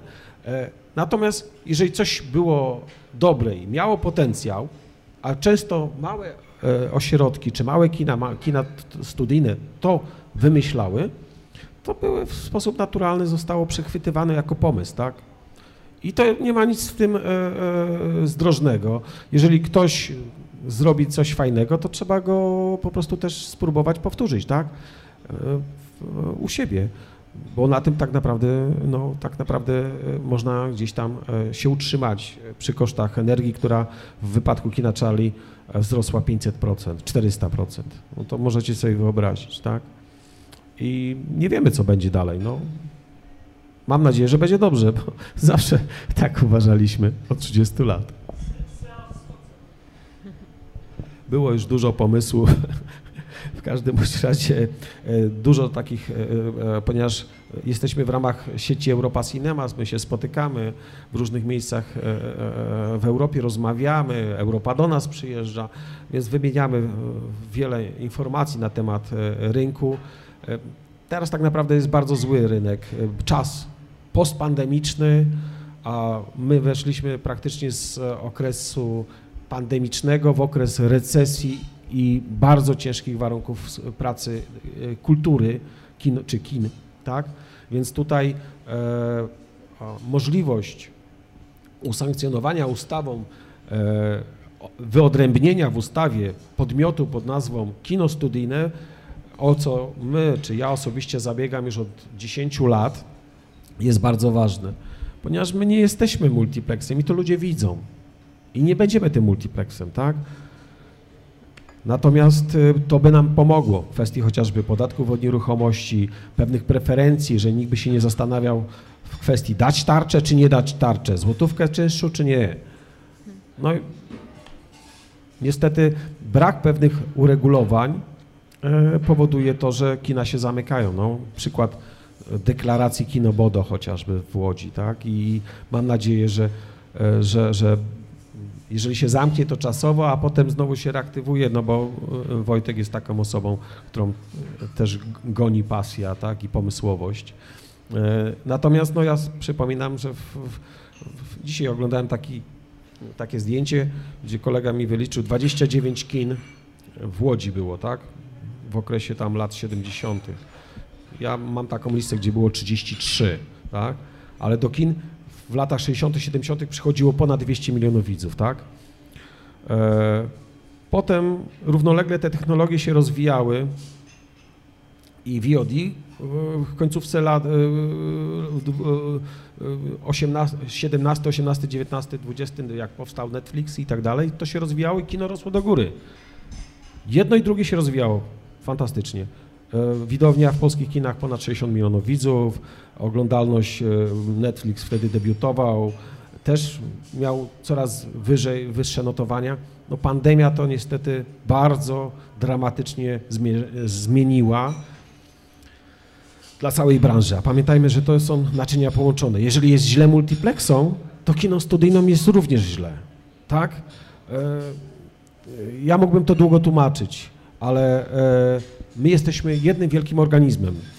Mimo, że mamy różne jakby pomysły, zadania, cele, tak, różne aspiracje, różne możliwości i w tym wszystkim tak naprawdę e, byłaby to szansa dla nas, mówię o, o wyodrębnieniu tej kin studyjnych, na przetrwanie tego okresu i szansa na e, myślenie o jakimś, e, jakiejś przyszłości, tak.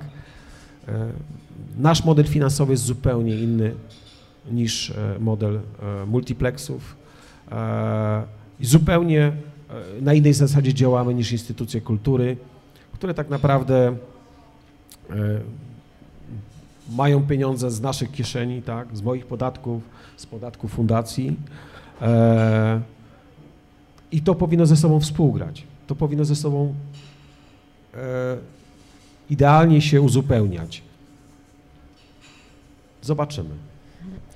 Zobaczymy. Dziękuję za to pytanie. Już myślę, że to było ostatnie. Dziękujemy za Wasze odpowiedzi. No myślę, że trzeba powoli tak zbierać tą dyskusję i, i, i, padło tutaj bardzo wiele ciekawych, interesujących stwierdzeń. Myślę, że dużo się dowiedzieliśmy na temat tych tajników działania współpracy kultury z biznesem i, i dwa takie dość um, odmienne punkty widzenia okazały się prowadzić do zaskakująco, myślę, jednoznacznych A jeszcze tylko na koniec powiem, że to, co powiedział Sławek, to mi skojarzyło, że jest jeszcze jedna rzecz, do której kultura...